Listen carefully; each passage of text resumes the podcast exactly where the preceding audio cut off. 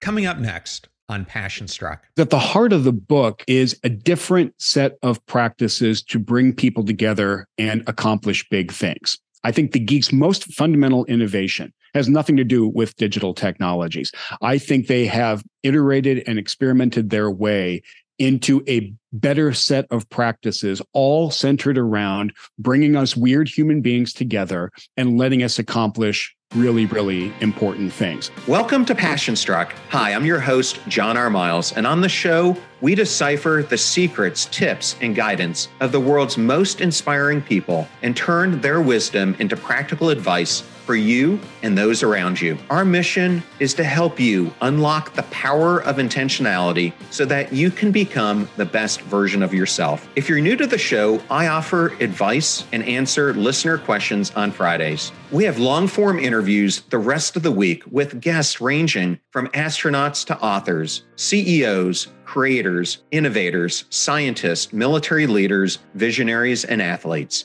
Now, let's go out there and become Passion Struck. Hello, everyone. Welcome back to episode 370 of Passion Struck, consistently ranked by Apple as the number one alternative health podcast. And thank you to all of you who come back to the show every week to listen and learn how to live better, be better, and impact the world. If you're new to the show, thank you so much for being here. Or you simply want to introduce this to a friend or a family member, we now have episode starter packs, which are collections of our fans' favorite episodes that we organize into convenient playlists that give any new listener a great way to get acclimated to everything we do here on the show. Either you can go to Spotify Spotify or passionstruck.com slash starter packs to get started. And in case you missed it, earlier in the week, I interviewed retired United States Army Staff Sergeant and New York Times bestselling author Travis Mills. Travis is not just a war hero, he is one of only five quadruple amputees to survive the wars in Iraq and Afghanistan. His journey from the battlefield to where he is today is nothing short of awe inspiring. In our interview, we discuss his latest book, Bounce Back 12 Warrior Principles to Reclaim and Recalibrate Your Life. I also wanted to thank you for your ratings and reviews, and if you love today's episode or the one I did with Travis, we would appreciate you giving it a five star review and sharing it with your friends and families. We now have over 21,000 five star reviews reviews on Apple Podcast alone, and I know we and our guests love to see comments from our listeners. Today, I am incredibly excited to be joined by Andrew McAfee, author of the enlightening new book, the Geek Way. Andrew is the co director of the MIT Initiative on the Digital Economy and a principal research scientist at the MIT Sloan School of Management. In our interview today, Andrew unpacks the essence of what it means to be geeky, debunking common misconceptions and revealing that at its core, being geeky is about embodying a spirit of perennial curiosity, facing challenging problems head on, and embracing unconventional solutions with open arms. During our discussion, Andrew introduces us to the unique culture crafted by geeks centered around four pivotal norms science, ownership, speed, and openness. This geek culture might seem odd initially. It doesn't prioritize expertise detailed planning, or a fear of making mistakes, nor is it focused on winning at all costs. Yet, this culture is responsible for everything from the creativity we've seen in children who experience Montessori education to the disruptive forces reshaping industry after industry. So, when these four norms converge, what emerges is a dynamic,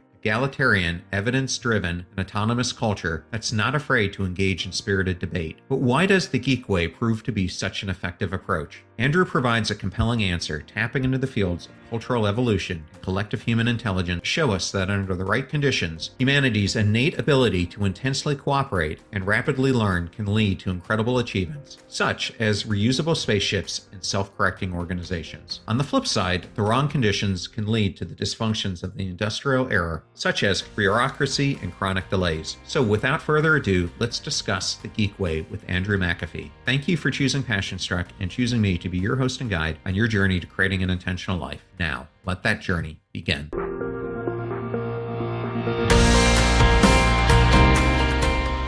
I am absolutely thrilled today to welcome Andrew McAfee on Passion Struck. Welcome, Andy. John, it's good to be here. Thank you.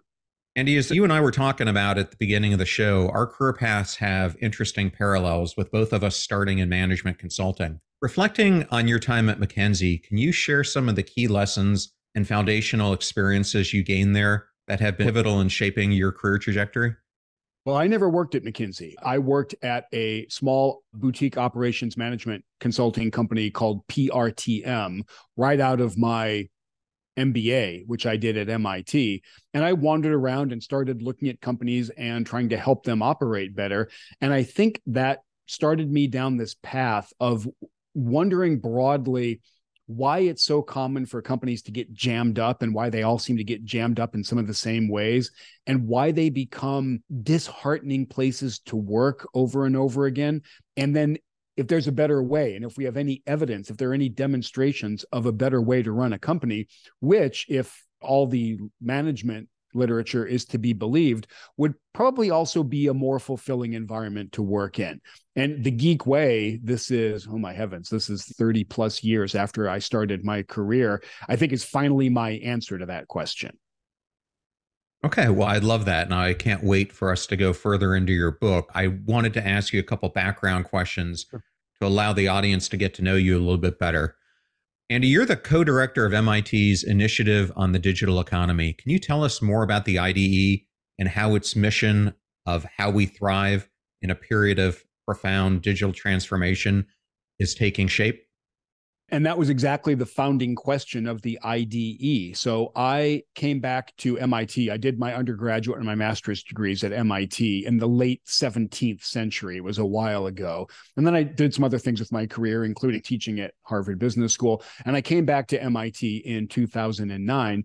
And I had a couple colleagues. I had Erik Brynjolfsson, a really fantastic economist and a great guy to collaborate with, and David Verrill, who was the executive director of our center at the time. Again, just a wonderful guy. The three of us really tried to figure out what we wanted to do differently. And if we needed to reconfigure things at MIT, so that we could focus on this question of what is all of this technological progress doing to the business world? How is it transforming the business world?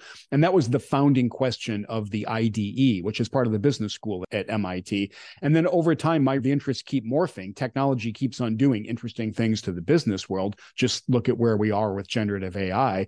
And eventually, I started to think about the company itself and what kinds of companies are able to survive and thrive in this really just very fast changing, turbulent environment full of disruption. It's very interesting. As I was doing my own MBA studies, I remember taking this class at Wake Forest, and this was probably in the mid 2000s.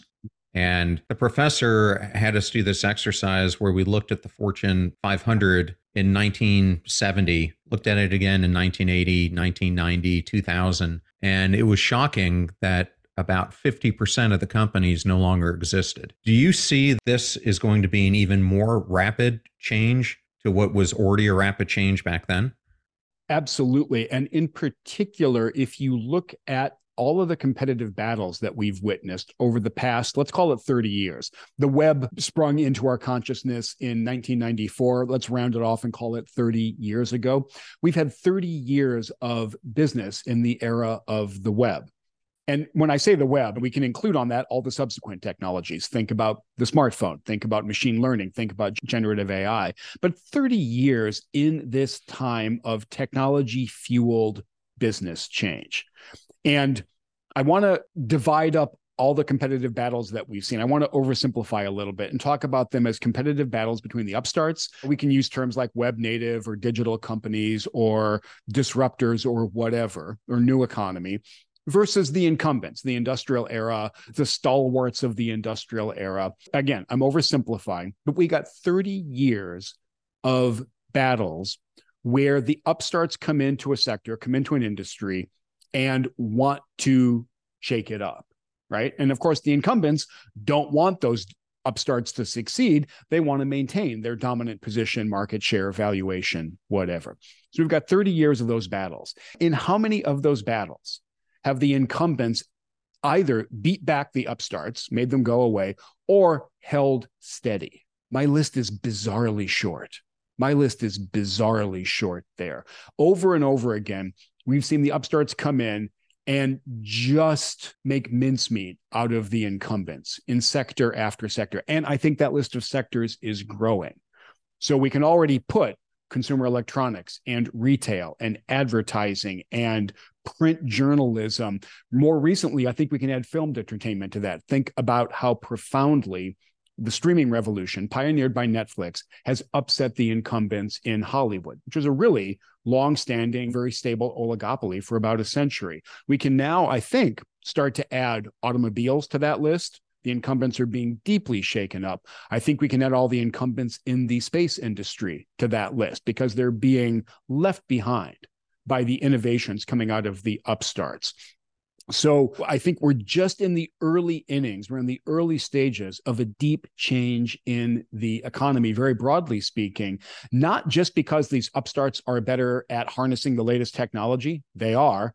They're also better at doing most of the other things that you need a company to do to pivot when necessary, to improve their operational efficiency, to innovate even at scale. These upstarts, I call them the geeks, these upstarts are demonstrating that they can do that uh, better than the incumbents that they're leaving behind. I think the geeks are just getting warmed up. And I think unless the incumbents of the industrial era wake up to what's happening and start rethinking things in a pretty deep way, they're just going to continue to get disrupted and they won't. Get ready to supercharge your hiring experience with Indeed, our fantastic partner.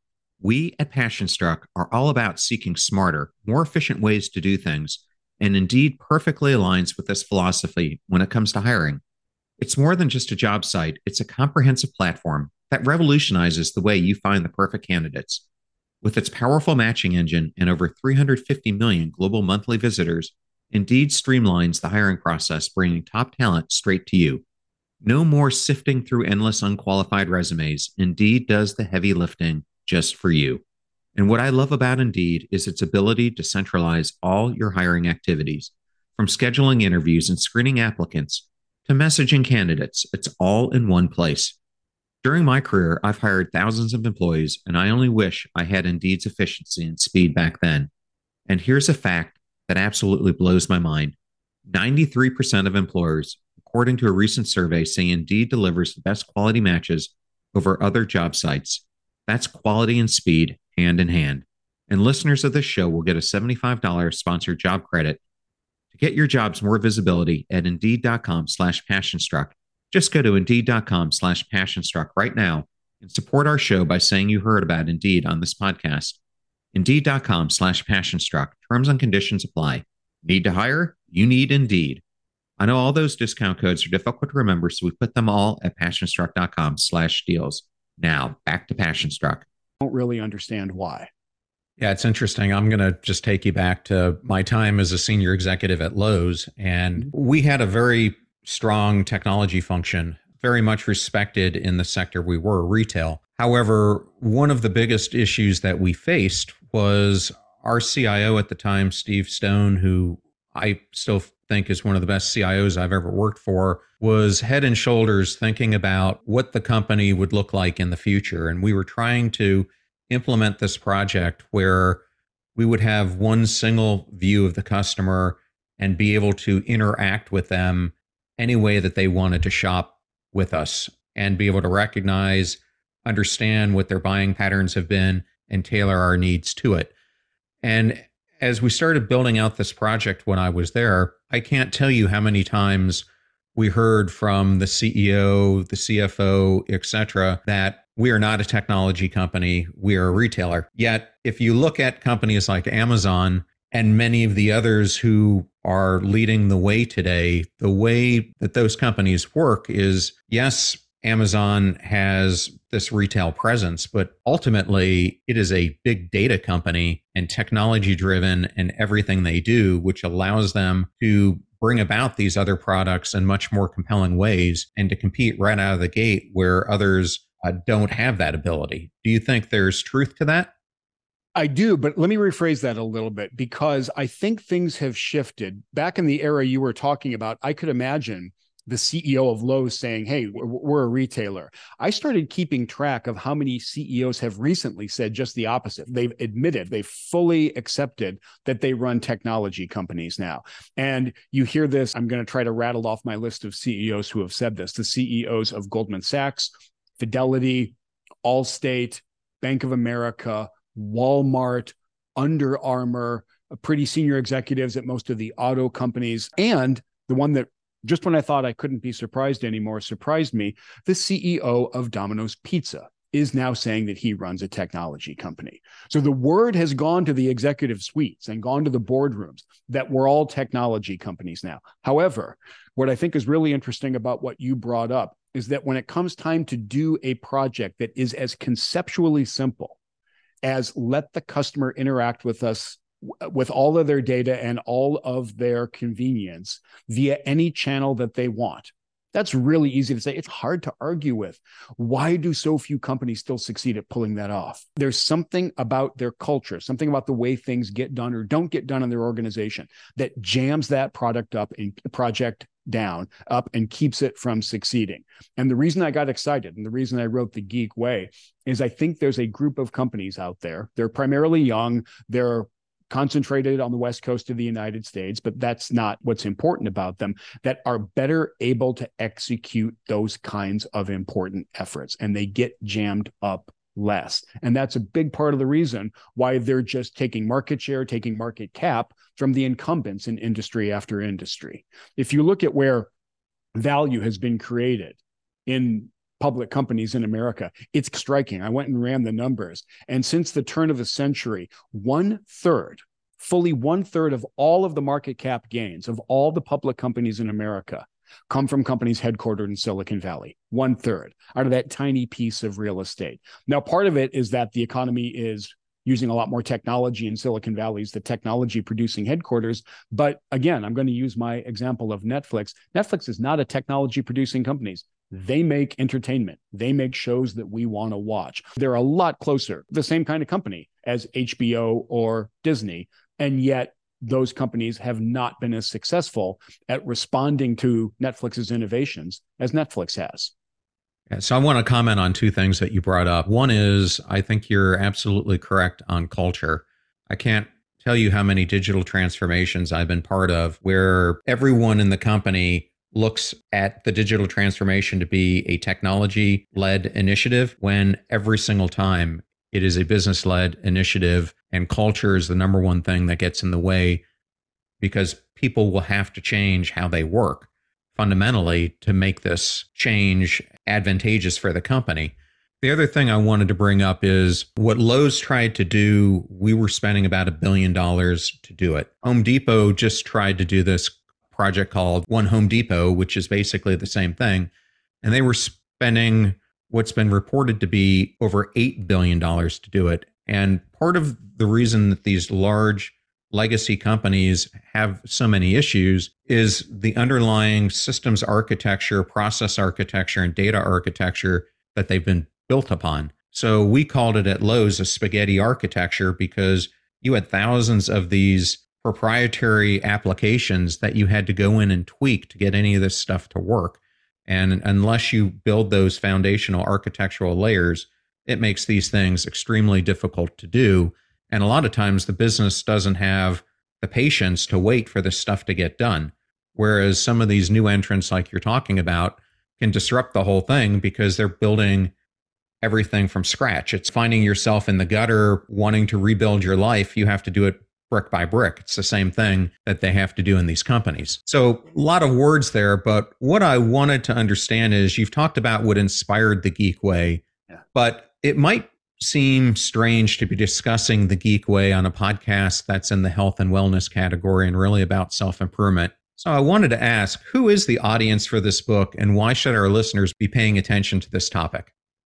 Because what is at the heart of the book is a, a different set of practices to bring people together and accomplish big things. I think the geek's most fundamental innovation has nothing to do with digital technologies. I think they have iterated and experimented their way into a better set of practices, all centered around bringing us weird human beings together and letting us accomplish really important things. Uh, let me try to make that concrete. I got a lot of insight from learning about the research in a new discipline that goes by a bunch of labels. The one that I like is called cultural evolution. And I'm going to give my version of what this discipline focuses on. They try to answer a really fundamental question Why are we human beings the only species on the planet that launches spaceships? Right? Nothing else is close. And there's science fiction about other species doing this, but we don't really expect it. You and I do not expect the chimpanzees or the octopuses or the termites to launch a spaceship. They're just not going to do it. They're not anywhere close. There's an interesting question there like, why not? What is so special about us? And the first answer that I hear from a lot of people, and I think it's an interesting answer, there's some truth to it, but it's fundamentally not the right answer, is it's because we're so smart yeah, okay, we're actually really dumb in some ways. So when this discipline called cultural evolution looks at how we humans are able to build spaceships, they say it's not really our big individual brains, it's the fact that we can come together in great big groups, cooperate really intensely, and learn very quickly. And to me, that was the big aha moment. If we focus on that, if we focus on what we human beings are really good at, then we do a couple of things. We become less fond of our own intelligence because our brains are actually weird and miswired. If we just look at ourselves as super intelligent, what we're really good at is coming together as a group and cooperating and accomplishing big things and learning quickly. And once you internalize that, once you start to believe that, then you behave differently yourself. And then I think you can accomplish more and bigger things in your life and in your career. So you covered one of the two superpowers that you discuss in the book, and that is intense cooperation. Yeah. I'm currently reading another book, Limitless, again by Jim Kwik, and he's constantly talking about the need for continuous learning and improvements. Yeah. How does that continuous learning interplay with intense cooperation? You learn via the cooperation. And let me make that as concrete as I can. It turns out that reading books and learning from classrooms and doing laboratory experiments. These are all really recent human innovations and we overfocus on them.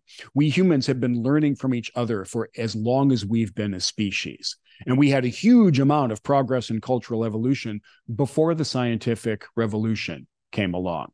So how do we do that and the research is actually shedding a lot of light on this. And what it shows us is that what we humans do is look around us all the time when we're learning to hunt or learning to close a sale or learning to cook food. Doesn't matter. We look around us all the time and we create a weighted average of the best examples that we see around us. We do this both consciously but primarily subconsciously. And when i say best what we humans are really good at is figuring out who to learn from. And we focus on three types of signals or cues. We focus on age. Elders have been around a long time, they've picked up a lot of knowledge. We focus on success. If I see someone just absolutely doing a great job, I'm more likely to focus on them. And we focus on prestige. In other words, I look at who everybody else is looking at and I learn from that person because there's a reason everybody's paying attention to them. So we humans, primarily subconsciously, focus on age, success, and prestige. And then we create a blended model of all the learners that we see around us and all the models that we see around with. And that's how we get better over time. The other thing that's really important about that is we get better generation by generation. And I don't mean generations of people, generations of trying something. Iterating is probably a better word. We get better with each cycle, with each opportunity to do something, get feedback on it, look around us, incorporate what we're seeing, try something again. Did it work? Were we successful? No. Great. Let's try it again. So this helps me understand why the geek way works so much better. The geeks have this huge fondness for rapid cycles of iterating. That's the whole base of agile software, agile development, agile approaches to managing a project. What that does, and we're not sufficiently aware of this, we don't emphasize it enough, is it also automatically increases the rate of learning because you're getting more feedback and you're getting more chances to learn from the people around you. So that's one of the great geek superpowers. And once you realize that, then I think you change the way that you work to make the work more visible and to have faster cycles of feedback, which means faster cycles of learning. So, what I'm hearing from you, Andy, is that you believe innovation is enabled in large part via focus on speed and learning through doing speed in a very particular way, not how fast everybody's working or how hard they're working, or, or do they think they're making progress? No, it's iteration, it's the cadence of the work that you're doing. And the heart of Agile, once again, is setting up a iteration cycle where you build something, you get it in front of a customer who gives you feedback, or you expose it to reality. Did this rocket blow up or not? And then you learn from that and then you go do it again. If you bring people together, if you work in public, and if you iterate as quickly as the circumstances will allow, that unlocks the learning potential that we have.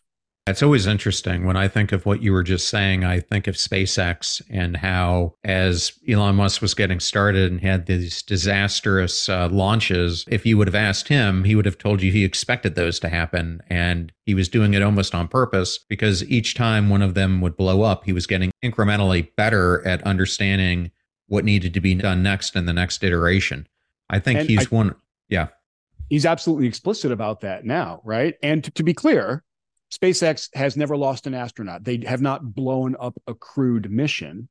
But the way you get really good at building a spaceship that will take astronauts to the ISS and then eventually the moon and maybe Mars is by iterating, by building a lot of rockets and by tolerating that they will blow up at different places. Now, Elon and his team would probably prefer it if the early prototypes didn't blow up, but they're willing to tolerate that kind of very valuable feedback. Meanwhile, NASA and the other incumbents in the space industry continue to have this extraordinarily upfront planning heavy, things can't go wrong, cover every single contingency for every single thing that we do. And when you look at the evidence, SpaceX is blowing past them. SpaceX is the only American organization that is certified to take astronauts into space. They are the only organization in the country that can take our own human beings up into space and, and that gets permission from the government to do that. That's fascinating. SpaceX is a 20 plus year old company from a standing start. They're the only ones who have done that. They're the only ones who have built commercially viable, reusable solid fuel rockets, and they've reused them over a hundred times by now. And let's not forget, they are the only organization in the world that was able to deploy thousands of rugged, reliable, high bandwidth satellite internet terminals to the Ukrainian armed forces after the Russian invasion. I look at things like that and I think, what have the incumbents in the space industry been doing? When SpaceX comes along and shows us that you can do this from a standing start in 20 years, you can do all of these things. I start to get really unimpressed with the legacy incumbents in that industry. I don't think that's the only industry where we're going to see the geeks just race past the incumbents. I'm glad you brought that up because what is very interesting is if you look back at when they were phasing out the space shuttle and they were launching these new components, they were looking at a crewed aspect of it and a cargo aspect of it. And SpaceX was the only company that decided instead of just engineering for one, they would do both simultaneously. But what people don't understand is when they were awarded the contract, they were awarded 25% of the money. Boeing was given 75% of the money at the same exact time. And you can see now, look at the difference between where the two programs are. And another thing, just so can, yeah. let me just emphasize that yeah. point. SpaceX has completed, uh, I believe, nine or more missions for NASA, crewed missions for NASA, and some for other organizations as well. Uh, Boeing has yet to have its first crewed test flight. As you point out, they got their contracts at the same time. And I'm not sure about 7525, but NASA's contract was significantly bigger than SpaceX's. I just, at the risk of repeating myself, a bunch of geeks have figured out a better way to get big things done. And unless the incumbents realize that and start copying from the geek playbook and following the geek way, we're going to continue to see these really lopsided results. Yeah, and just to emphasize this in a way that might be meaningful for people, is I just interviewed former astronaut Mike Massimino. Sure, I know and he Mike. was telling, yeah, and, and Mike was telling me that after, yeah, he's an MIT guy. Of course, yep. you do. So he was telling me that after they had done the whole shuttle program, they did this analysis and it was engineered, as I understand it, to have one fault per 100 launches. And what they actually found was that it was about one in 76. And I think about if I knew that one out of every 76 times an airplane was going to go up, it was going to crash, would I get on that thing? Absolutely not. And you look at what SpaceX has done, and now they're into the hundreds of launches. So, great point. these results are really lopsided. And we see this over and over again when Netflix announced its intention to put streamed entertainment out there and to produce and create its own entertainment. Hollywood laughed at them. This was so presumptuous. The head of Time Warner said when he was asked about it, he said, It's a little bit like, is the Albanian army going to take over the world? That was his quote. He said, I don't think so. Okay, what is now Time Warner, I think it's called Dis- Warner Brothers Discovery is the company that's out there. It's been through a bunch of management changes. It's now publicly traded. I believe it's worth about 25 billion. Netflix right now is worth something much closer to 175 billion dollars. It's a more valuable company than Disney now. The incumbents are going to keep getting surprised until they realize what they're actually facing. Andy, you talk about being geeky in a different way that a lot of people would probably relate to it. Can you discuss being geeky in a way where you can talk about the four norms yeah. that are central to geek culture? Yeah. And my literary agent, who's worked with me and my colleague, uh, Erik Brynjolfsson, on a few books, Raphael Sagalyn, he's the guy that spotted it because Erik and I had written a couple paragraphs about this geeky leadership style. We just used that word. And Rafe said, Oh, no, that word describes something. What you're telling me is that there is a new style of running a company and that deserves more focus and more attention than it's getting and you just found the right word for it this is the word that you have to claim and make your own and i thought that was great advice hence the title of the book the geek way and like you point out i'm using it a little bit differently than is common. For me, a geek is any person with two characteristics. First of all, they get obsessed with a tough problem. I don't care if it's memorizing Star Trek trivia or getting really good at tasting wine or in this case, figuring out how to run a company successfully. They get obsessed with a really hard problem. They can't let it go. And then number two, they are willing to embrace unconventional solutions. If their answer, the answer they come up with, doesn't fit in the status quo, isn't quite mainstream, they don't care. They, like Jeff Bezos says, we are willing to be misunderstood for long periods of time. So for me, a geek is any obsessive maverick. That's the phrase that I use. And when I looked at what the business geeks had been doing, as you point out, I kept on seeing these norms that were common across very different companies. So, for example, Netflix and Amazon are really dissimilar companies in a lot of ways, but they do follow these four norms that I talk about in the book which are first of all science. We've talked a bit about that. Second of all a norm of ownership. You are responsible. We're not going to burden you down with bureaucracy and all kinds of cross-cutting coordination. You have to communicate with everybody. No go do your thing the third norm is one we've talked about it's speed, it's iterating quickly and getting feedback. Then the last one is the norm of, of, openness, which is we've talked about it a little bit being open, not being defensive in the face of challenges and evidence that you're not doing the right thing or that your guest didn't turn out to be the right one. So for me, what the business geeks have settled on is building cultures that have these four very strong norms of science, ownership, speed, and openness. And they manifest in all kinds of different ways, but the geeks are adamant about all four of them and they work to maintain them and help them stay strong, even as companies get older and as they get bigger.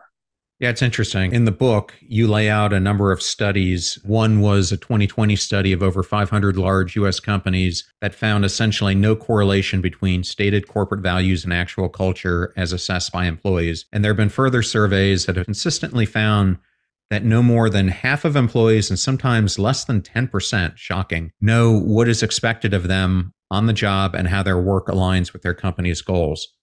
How do the geeks do things so much differently than those who've come up using the industrial age playbook?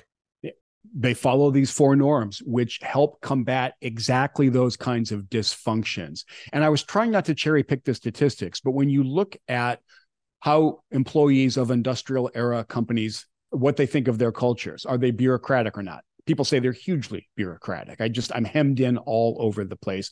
They it takes a very long time to get things done. Do I know how my work fits into the overall goals and strategy of the organization? Like you point out, depending on the survey, 10 to 50%, no more than 10 to 50% of people say, "Yeah, I know how my work fits into what the overall company is going. And people report a lot of hypocrisy that the slogans on the wall or the first page of the annual report doesn't bear a lot of relation to what's actually going on at the company. And so these norms of science, ownership, speed, and openness are designed, I think, to get at those dysfunctions and just to try to reduce them over time. The norm of ownership, for example, comes along with this process of making sure that everybody knows they have a great deal of autonomy, but they also have to know how their work aligns with the overall goals of the organization. So the geeks hate bureaucracy, but the companies that I looked at have an alignment process, an alignment bureaucracy that makes sure that everybody can answer that question. Yes, I know why my work fits in with what's going on. And to deal with bureaucracy, again, they, they just have these cultures of decentralization, devolving authority pretty far down, high levels of responsibility and authority. And when you look at what employees of these companies report, they do report that things are not the same as they are in these old fashioned organizations. So the geeks aren't perfect and they have to keep fighting against these dysfunctions, but their cultures are designed to counteract them. And uh, you talked earlier about how digital transformation efforts usually get bogged down because of culture. Now, think about that for a minute. That is an unforced error the, our, our friends who follow soccer instead of tennis would say that's an own goal. There's no excuse for having a corporate culture that is the biggest barrier to innovating and getting important things done. You're responsible for your culture. That is a thing that you can control. And if you've got one that runs counter to your purposes, you don't have anybody to blame but yourself. One of the funniest things I shouldn't call it funny, but I always thought it was amusing that on many of these groundbreaking projects or programs that I would lead in these large corporations, they would actually move us out of the corporate headquarters into another facility that was completely separate. So we wouldn't be influenced at all by the current culture that was going on. Yeah. And that's a disheartening strategy, right? And what the admission there, the unspoken admission is we can't change this culture. So we have to move you out of it. And again, one of the reasons that I think Nadella's performance at Microsoft is so extraordinary and we can learn so much from it is he didn't try to set up a separate Microsoft skunk works that was going to revitalize the whole corporation. He just revitalized the whole corporation. And I'll repeat myself Microsoft was a bureaucratic, sclerotic mess and its people were disheartened and they did not see Nadella as any kind of white knight when he came in but he has accomplished amazing things by what I would say is following the geek playbook. Absolutely. Can you talk about some of the most prominent companies that reflect the geek way that listeners may relate to? Yeah. And because the Geek Way was largely born in Northern California, largely born in the tech sector, they're going to be companies that they are Netflix, they are Amazon, they are the payments company Stripe, they are SpaceX and Tesla, but they're not all found in Northern California. If we go up the highway to Seattle, you'll find both Amazon and today Microsoft. SpaceX is actually headquartered down in Southern California, which is interesting. Southern California is one of the centers of the aerospace and defense industry. And there are a few startups in the defense sector that are following the geek playbook and really growing very quickly. Anduril is one you might have heard of. They went from founding to getting their first billion dollar contract from the government, I believe, in five years. This is pretty extraordinary and fast performance. And but the Geek Way isn't only found on the West Coast. I spend some time talking about the software company HubSpot, which was founded and headquartered in my part of the world in Cambridge, Massachusetts. I interviewed their CEO, Yamini Rangan, who took over after Brian Halligan, one of the co-founder and the long-term founding CEO, stepped aside and talked to her about how do you sustain an already really strong, really geeky culture. So the geek way is all over. And there are tons of companies practicing elements of it that I'm not aware of right now. The the the world is slowly getting geekier because it works better in the competitive environment that we call business. Yeah, who would have ever thought that we all want to be geeks someday? I have found that most people warm up to that phrase, right? We've all got something that we're geeky about. We all, we're usually obsessive about something or other. And geek is no longer automatically perceived as an insult. I've also found that people, as they, they really want to be energized by their work instead of disheartened by it. There a, a, there's a ton of research that I cite in the book. We spend a lot of time at our jobs. Americans spend a lot of time at their jobs, a little bit more than time than we spend asleep, more time than we spend with our partner, almost as much time as we spend with our kids. And I don't have to tell you, we get a lot of meaning and dignity and value from our work and community. Our work is really important to us. And I think what the geeks have figured out is how to build companies where they allow people to feel energized and valued and they have the opportunity to learn and contribute and they're not disconnected from everything else people want that feeling and i was surprised to learn this research shows that most people, if they won the lottery tomorrow, would not quit their jobs. And you might think, well, that's true for people with super elite jobs. It's actually people lower on the education and the skill ladder who are least likely to quit their jobs. Work gives people value and dignity and meaning, and they would love to work in a place that helped them with all those things instead of just disheartening them. Yeah, it reminds me of that famous Steve Jobs quote that I can't quote by heart, but basically he said, Work is going to make up the majority of life. So you better enjoy what it is that you're doing in that life.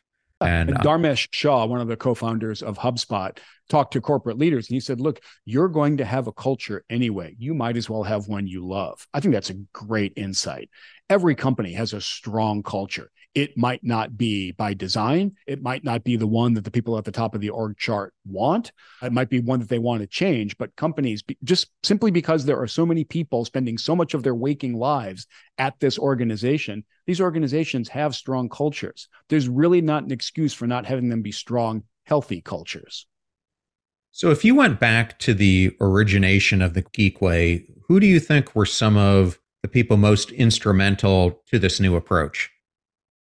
I talk about this in the introduction to the book. For me, the patron saint of the geeks actually isn't Nikolai Tesla or Thomas Edison or Steve Jobs. It's Maria Montessori. And a lot of us have heard of Montessori schools. These were the schools that she founded. She was a, an Italian educator little more than a century ago. And she tried to figure out the problem that she dived in on as a geek was how do young children learn best? And in best geek fashion, she got obsessed by that problem and she embraced unconventional solutions because the classrooms that she came up with didn't have a grid of desks. They didn't have an, a teacher inflicting each subject on the room of students all doing the same thing at the same time. They're just these laboratories where you walk around self paced, self guided, and you play with things. And by playing, you learn. And that sounds nice. It sounds like this hippie style of education. But if you really want your kids to be good at reading, writing, and arithmetic, this is not the approach. That's dead flat wrong. Montessori kids do just fine on standardized tests and all the other things that we use to measure education, but they don't have that creativity squelched out of them. And Barbara Walters a while back interviewed both uh, founders of Google, both Larry Page and Sergey Brin, and she said, "Okay, what's the secret here?" And both of them said, "We were Montessori kids for the start of our education, and that approach of you kids study what you want, dive deep." Learn, ask questions about nature, just be geeky yourselves, and you will carry that with you man, I love that. Montessori believed that we overbuilt education. There was too much structure, there was too much hierarchy, it was pointless, it was getting in the way of what education was supposed to accomplish, which was learning among children. And for that reason, I think she's just the patron saint of the geeks. And it's no surprise that there's a thing called the Montessori Mafia in tech. A lot of pretty prominent people in tech went to Montessori schools or similar kinds of schools, and they learned to keep asking questions and stay energized by learning instead of finding that kind of disheartening. So she's my geek patron saint. Well, if you think about it, a lot of the things I've read point to Rockefeller as one of the key architects of the modern education system that we use in the United States. And a lot of that was geared towards keeping people in the middle class and to this whole manufacturing and corporate sure. type of ecosystem. So a we lot needed tons of routine workers in the industrial era. We needed those people. And maybe the education system that was dominant was good at training out people who could do routine work all day. We don't need as that kind of worker as much anymore. I can go a little bit darker than that because it turns out that a lot of the educational pioneers in America looked to Prussia, which was the, one of the first countries in the West to set up what we would call a standardized educational system, put all the kids through it, make it mandatory, make it go through childhood. The Prussians did that. They were influenced by this one philosopher who was really explicit. He said the goal of education is to drive the free will out of children so that they'll be good, obedient citizens for the rest of their lives. Uh, okay, yipes. I don't sign up for that. I'm much happier signing up for the Maria Montessori view of what we should be doing with small children, awakening their love, their curiosity, their love of learning. Another thing you cover in the book is you mention that the geek way is not deferential to experts and doesn't prioritize detailed planning. And I think about my time in Fortune 50s, which really was about trying to find the subject matter expert, and it was all about detailed planning. Yeah. Can you explain why this is so important and its benefits to the geek culture? Well, there are two different things going on there, and you brought both of them up. The, it's not that planning is bad, it's that the default is to do too much of it. And when you over plan, you're just being overconfident and you're thinking, I know the state of the world. I know the state of reality, the state of nature. I'm just going to plan my way through it to get to a good outcome. Yeah, man, nature and reality are really tricky places. You probably got something wrong. And the only way you're going to learn that is when you go out into reality, when you go out into nature, when you go out and figure out and put something in front of a customer and say, is this working for you or not? So the reason that I lean against planning not is not that planning is a bad idea or it's unnecessary. It's that by default, we do too much of it. Danny Kahneman, who's the first non economist ever to win the Nobel Prize in economics, thinks that there's a planning fallacy. We just are way too confident we overplan. The geeks have internalized that. And so they try to not do away with all kinds of planning. There's some minimum viable plan out there, but then get out into reality, get out into nature, get out and talk to a customer, give them something and iterate. Focus less on planning and more on iteration. The other thing is uh, when I talk about the geek way, I sound like I'm anti expert, and that's not the case. Experts are there for a reason. We experienced people are very valuable to have. The problem is when you can't question their judgment because it turns out that experts are wrong a lot, just like the rest of us are. Now, maybe they're less wrong about the things that they're expert on, or may, they do have that knowledge, but their batting average is very far from perfect.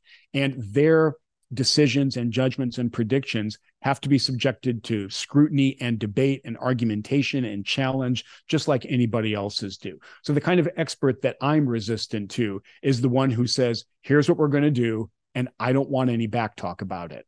That's a great way to roll out new Coke in what was it, 1984 and 1985. This gigantic fiasco exactly came because overconfident people at the top of the organization said, wow, the formula for Coke is losing the Pepsi challenge. We're going to roll out new Coke. Mm. Those are the kind of fiascos you get when you are too differential to the experts, to the people at the top of the org chart. Yeah, boy, do I remember that. Yeah. What a colossal. It's, it's not a bad. Was. People have trouble remembering that it was almost 40 years ago. That is a thing that happened on at the flick of a switch. Coke retired the formula for Coke, which had been around for what 80 years or something at that point, and said, "Here's a new Coke. It tastes more like Pepsi." And they didn't even anticipate the pushback that we'd get. It was crazy. Andy, you and I have been talking mostly about US based companies. How does the geek culture in the US compare to that of China, and what implications does this have on the present and future competitive landscapes of these two global powerhouses?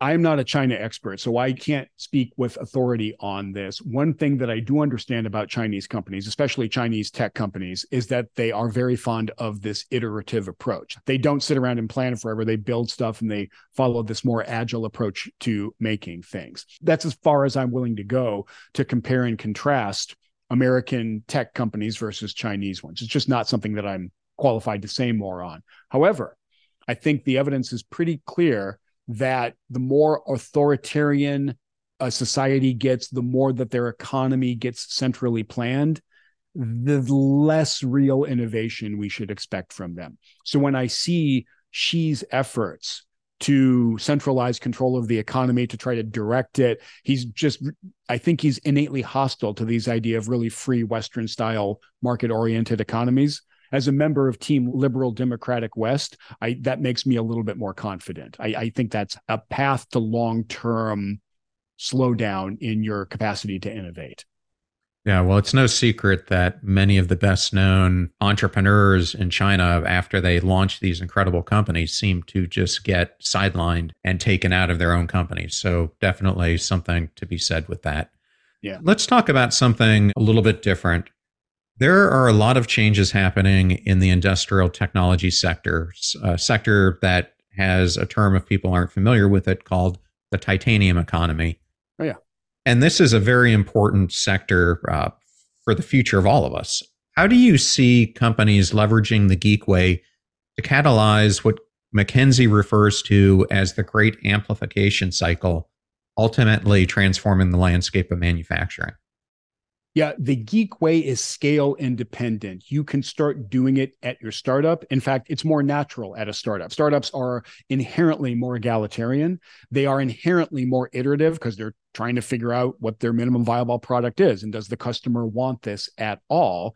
And they don't have a ton of bureaucracy built up. They're very young companies. Now, the challenge is, as you point out, as you start scaling up, the tendency is for those things to vanish or for those things to recede and for process to take over and hierarchy to take over and bureaucracy to take over and planning to take over and the experts to start making the important decisions. And the geeks push back against most of those things. It's not that they don't want any coordination but again i think this idea of a minimum viable product let's extend that. The geeks believe in a minimum viable plan and they believe in minimum viable process as well and so carrying that forward as you pass through different stages of growth, as you enter what our colleagues at McKinsey would call the titanium economy, and try to keep growing past that to become a legitimately big company. Uh, the the one of the ways to mess that up is to start following the industrial era playbook for how you're supposed to behave as you become a larger company. And that industrial era playbook says, look, you need more coordination, you need more structure, you need more hierarchy, you need more planning. You can't keep operating like six people at a little bitty startup. And the geeks say, watch us. They say that's exactly what we're going to try to do. And we realize we need minimum viable process, minimum viable plan. We understand that. But what we don't want is to lose that energy of we are going to go for it. We're going to sit around and argue about what the evidence is telling us. And we are going to try stuff and figure out as quickly as we can if we're headed down the right path or not. And we are really going to try to maintain this culture where I feel comfortable speaking truth to power, speaking truth up the org chart. And my colleague Amy Edmondson at Harvard has got a great book out now called The Right Way to Fail, I believe.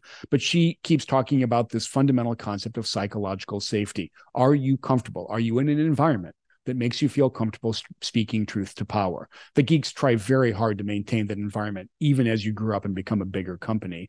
Whereas if you're focused on winning and you're defensive and you're protecting all the time, psychological safety is very rare. And we had Amy on the show about two months ago. So, yeah. audience, definitely go back and check that one out. Yep, she's great. Andy, I wanted to make this real for the audience. And today, many of the people who are listening are individuals trying to focus on self improvement. They're young professionals. Some might be in middle management, people working in everyday office jobs, parents. My question to you is Can anyone be a geek and use the Geek Way secret sauce? We all are geeks. We all have things that we are obsessed about.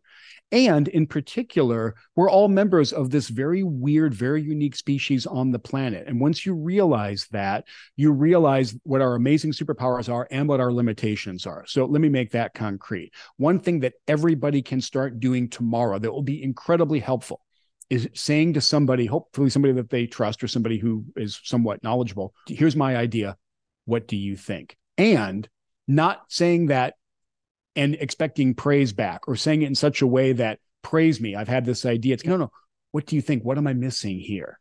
Because other people are bizarrely good at evaluating our ideas. We're very good at evaluating their ideas. We're terrible at evaluating our own ideas. So get feedback early and often. And instead of having this inherently defensive posture of, I know I'm right, and I'm going to find ways why I don't need to listen to your feedback. You open up. You're going to learn something if you take feedback on board. The other thing you can do, which is again, it's a little bit counterintuitive, is instead of sitting around and thinking how great your idea is, go out there and stress test it, build something, see if it works or not. Plan mentally, the mantra should be, I think, plan less, iterate more. And then, as a way to show that you're a good colleague, other people want to work with, just start saying things and meaning them. Start saying things like, That's a great idea. I hadn't thought of that. Thank you. That's really valuable. I'm going to rethink things now. Just start feeling like you can be more open. Just fight this tendency to be overconfident and to be naturally defensive and to keep trying to preserve the status quo. Those are deep tendencies in all of us.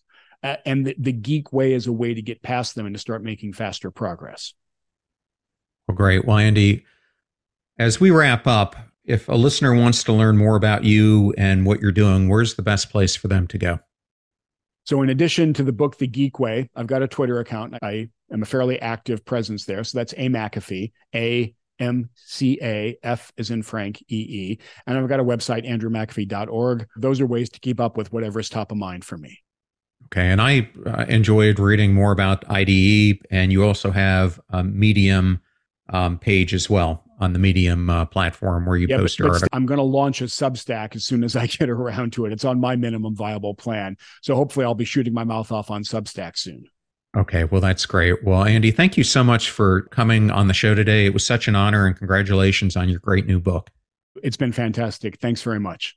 I thoroughly enjoyed that interview with Andy McAfee, and I wanted to thank Andy and Little Brown and Company for the honor and privilege of having them appear on today's show. Links to all things Andy will be at the show notes at passionstruck.com. Please use our website links if you purchase any of the books from the guests that we feature here on the show. And speaking of books, my brand new book, Passion Struck, at Amazon, Barnes & Noble, or wherever you purchase books. And in it, I will explain how you can create your most intentional life by providing you 12 powerful principles. Videos are on YouTube at both John R. Miles and Passion Struck Clips. Advertiser deals and discount codes are in one convenient place at passionstruck.com slash deals. Please consider supporting those who support the show. And I have a brand new quiz that is now available for you to take where you can find out where you sit today across the Passion Struck continuum. You can find it at passionstruck.com. You can sign up for my newsletter, Work Intentionally, on LinkedIn. You can catch me at John R. Miles on all the social platforms. And you can sign up for my other newsletter, Live Intentionally, also at passionstruck.com. You're about to hear a preview of the PassionStruck podcast interview that I did with Jim Kwik, who's the founder and CEO of Kwik Learning, New York Times bestselling author of his book, Limitless, a speed reading and memory trainer and host of the number one Kwik Brain podcast. You know how there's like personalized medicine based on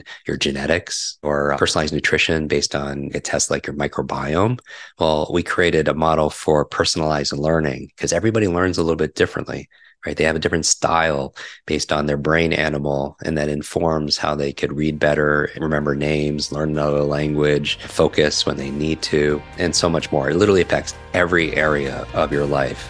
The fee for this show is that you share it with family or friends when you find something useful or interesting. If you found today's episode with Andy McAfee interesting on the Geek Way, then definitely share it with those who could use the message that we gave here today. In the meantime, do your best to apply what you hear on the show so that you can live what you listen. Now, until next time, go out there and become passion struck.